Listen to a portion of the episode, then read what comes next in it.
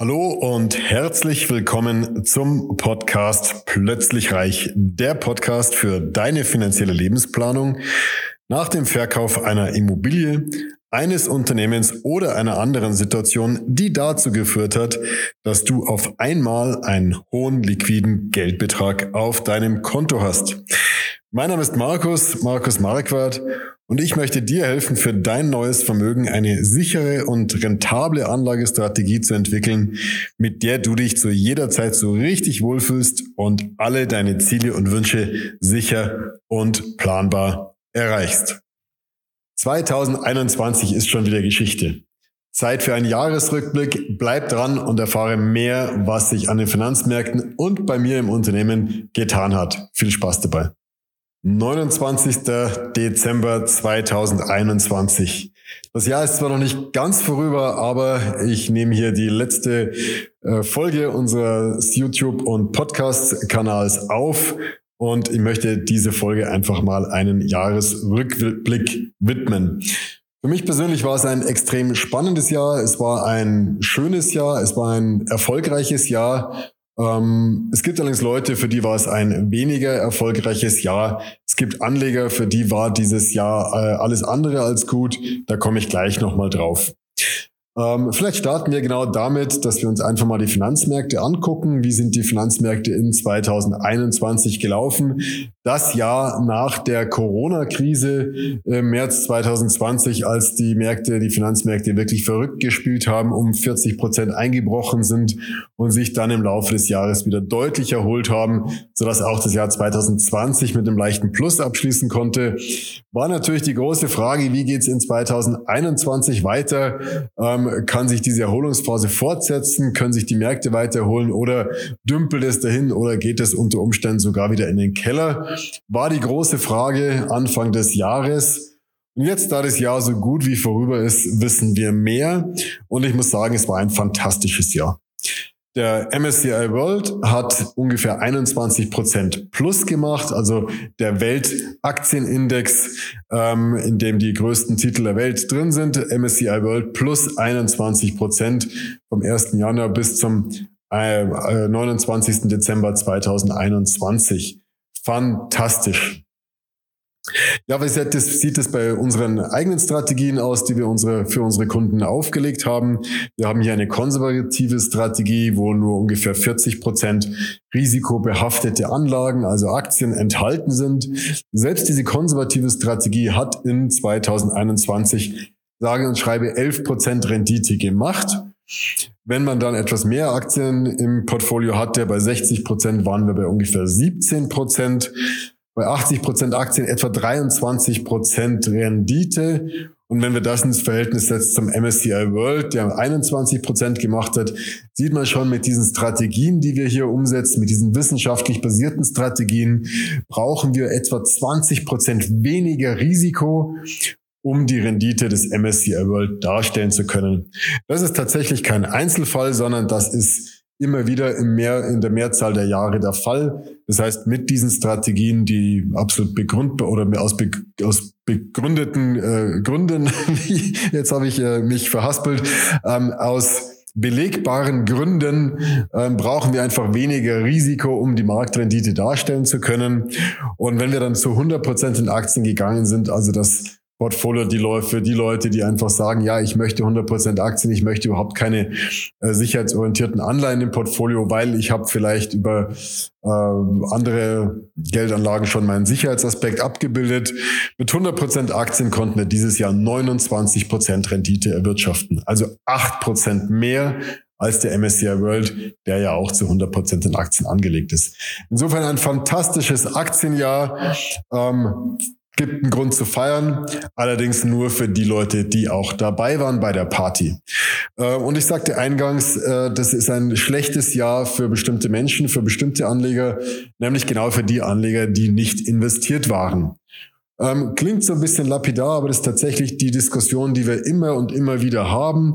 Soll ich denn einsteigen in den Markt? Kommt nicht die bessere Marktphase? Kommt nicht nochmal ein Dip, ein Tal, wo ich dann super günstig zu günstigen Kurven, Kursen kaufen kann? Ähm, ja, die wird sicherlich mal wieder kommen, aber auf einem ganz anderen Niveau kommt dann der Dip. Ähm, das heißt, die Leute, die gewartet haben, die nicht dabei waren, die hatten einfach massive Rendite-Einbußen, äh, nicht nur durch die entgangenen Gewinne, sondern auch aufgrund der Verwahrentgelte, die sie mittlerweile auf den Konten zahlen und der in 2021 deutlich gestiegenen Inflation. Insofern war es ein tolles Jahr für die Leute, die bei der Party dabei waren und ein extrem schlechtes Jahr für die Leute, die einfach hier gesagt haben, nein, ich warte auf bessere Zeiten. Ja, denen ist der Markt davongelaufen. So, lasst uns mal äh, genauer reingucken, warum jetzt wir mit weniger Risiko die Marktrendite erwirtschaften können. Das liegt an den sogenannten Small Value Effekten. Sprich also, wir haben wissenschaftlich basiert äh, aus wissenschaftlichen Erkenntnissen, auf die wir hier zurückgreifen, haben wir einen gewissen Anteil an kleinen Titeln in den Portfolios, an niedrig bewerteten Titeln, sogenannte Small Value Titel. Ähm, und das sind die sogenannten Small Value Prämien, die wir hier ganz konsequentermaßen abgreifen. Übrigens äh, Prämien, von denen der Markt in 2020 so bis Oktober 2020 massiv drüber diskutiert hat, kommen diese äh, Prämien tatsächlich noch vor? Gibt es diese Prämien noch? Weil die letzten zwei Jahre haben sie tatsächlich nicht so richtig stattgefunden. Aber wir sagen ja immer, wir wollen konsequent sein, konsistent sein in der Verfolgung einer Strategie. Das ist der Schlüssel zum Erfolg. Und so haben wir es ja auch hier gemacht. Wir haben festgehalten an der Small Value Strategie und sind massiv belohnt worden sodass nämlich äh, die Vehikel oder das Vehikel, mit dem wir die Small Value abbilden, hat in 2021 sage und schreibe 35,5 Prozent Rendite erwirtschaftet. Also 35,5 Prozent Small Value im Verhältnis zu den 21 Prozent, die der breite Markt der MSCI World gemacht hat. Also ja nicht ganz, aber 15% nicht ganz das Doppelte, aber 15 Prozent höhere Rendite. Dann haben wir ähm, auch in den Vehikeln, in denen wir die großen Titel abbilden, weltweit gestreut, noch einen kleinen Tilt äh, im Verhältnis zum Markt, die also etwas niedriger bewertete und etwas kleinere Titel drin. Auch hier haben wir 28 oder fast 29 Prozent gemacht im Verhältnis zu den 21 Prozent im MSCI World. Und die Emerging Markets, die haben so ziemlich genau die 21 Prozent gemacht, die auch tatsächlich der äh, MSCI World gemacht hat. Das heißt also, durch unsere Small Value Effekte, die wir ganz konsequent hier mitnehmen, konnten wir mit weniger Risiko die Marktrendite erwirtschaften. Ja, äh, die Anleihen, die eigentlichen Sicherheitsaspekte in den Portfolios, die dafür sorgen sollen, dass die Volatilität in den Portfolios möglichst gering ist, ähm, oder in ein erträgliches Maß kommt, die haben eine, ein leichtes Minus mit 1,2, 1,5 Prozent Minus erwirtschaftet. Überhaupt kein Problem. Diese Anleihenfonds sind nicht dafür da, Rendite zu erwirtschaften. Die sind ausschließlich dafür da, die Portfolios zu stabilisieren und in ein für die Anleger erträgliches Maß an Volatilität zu bringen. So, also wir resümieren ein tolles Jahr für die Anleger, die dabei waren, ein bedauerlich schlechtes Jahr für die Leute, die nicht investiert waren. So was bedeutet dieses Jahr für mich persönlich und für mein Unternehmen. Ich sage hier gerade noch mein Unternehmen, ist nämlich die längste Zeit mein Unternehmen gewesen. Mittlerweile muss ich von unserem Unternehmen sprechen. Und da sind wir schon bei einem ganz, ganz tollen Milestone, den wir dieses Jahr ähm, erleben konnten.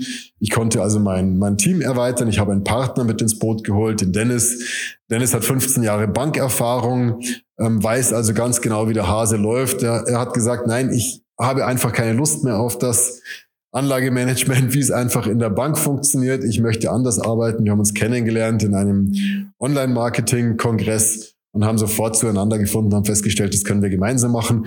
Und nach einer gewissen Testphase haben wir uns dann gemeinsam entschlossen, dass Dennis ins Team kommt, Teilhaber wird, Partner wird, Gesellschafter wird. Ähm, wir haben die Aufgaben so verteilt, dass Dennis sich hauptsächlich federführend um das Marketing kümmert, ähm, damit ich einfach den Rücken frei habe, um mich wirklich voll auf die Kunden konzentrieren zu können. Dann haben wir auch in diesem Zuge eine Assistentin an Bord bekommen, die Tanja. Ähm, und auch das ist mir, freut mich persönlich wahnsinnig, weil ich habe hier jemanden gewinnen können, der auch 15 Jahre Bankerfahrung hat, äh, die also genau weiß, wie, wie es in der Bank funktioniert, wie die Abläufe sind in der Bank ähm, und wie man Kunden salopp gesagt nicht betreut und die hat auch gesagt, Mensch, ich möchte das nicht mehr, ich möchte einfach anders arbeiten ähm, und sie hat sich auch entschlossen, zu uns zu kommen. Insofern habe ich hier eine Assistentin, die mir den Rücken frei hält im Backend für die Kunden, sodass ich einfach wirklich meine volle Energie auf die Kunden verwenden kann. Ein riesen, riesengroßer Milestone. Was bedeutet, was ist ansonsten in diesem Jahr noch passiert? Ich habe gerade schon gesagt, dass Online-Marketing ähm, ist ein Bereich, in dem ich hineingefunden habe. Dazu muss man wissen, ich habe bisher die Kunden kennengelernt über Coffee-Meetings. Ich bin einfach mit allen möglichen Menschen zum Kaffee trinken gegangen, zum Essen gegangen, habe erzählt, was ich mache, habe mich interessiert für die ähm, Geschichten der, der, der der, der anderen Menschen, mit denen ich eben beim Essen war. Und so hat sich das eine zum anderen ergeben. Teilweise sind dann diese Leute selber bei mir Kunde geworden. Teilweise kannten sie jemanden, der in einer Situation ist, in der ich helfen kann und haben mir ja dann diese Leute empfohlen. Und ähm, ja, wie wir alle wissen, war dann letztes Jahr oder ja, Ende, Ende letzten Jahres war es dann einfach nicht mehr möglich, so richtig Kaffee trinken zu gehen. Und so haben wir uns dann, äh, habe ich mich dann dem, dem Online-Marketing verschrieben, habe mir da mal angeschaut, was gibt es für Strategien, wie kann man in unserem Bereich auch tatsächlich Online-Marketing betreiben. Und ich muss sagen, ich bin extrem positiv überrascht, was hier alles geht, wie toll es ist. Ähm, und das hat letztendlich auch dazu geführt, dass wir jetzt auch in diesem Jahr wieder eine tolle Unternehmensentwicklung hinlegen konnten. Wir haben sehr, sehr tolle, schöne ähm, Neukunden kennengelernt. Äh, schön heißt hier in dem Fall auch einfach auch für uns attraktiv äh, hinsichtlich des Umsatzes. Wir konnten hier Menschen helfen, die auch tatsächlich in sehr schwierigen Situationen waren, weil sie einfach auf einmal wirklich einen hohen, hohen, hohen Geldbetrag auf ihrem Konto hatten, mit dem sie vorher nie gerechnet hätten, die aber absolut unerfahren waren in der Kapitalanlage. Und so konnten wir ihnen helfen, einfach für sich die finanzielle Lebensplanung zu begehen und einfach eine finanzielle Neuausrichtung hinzubekommen.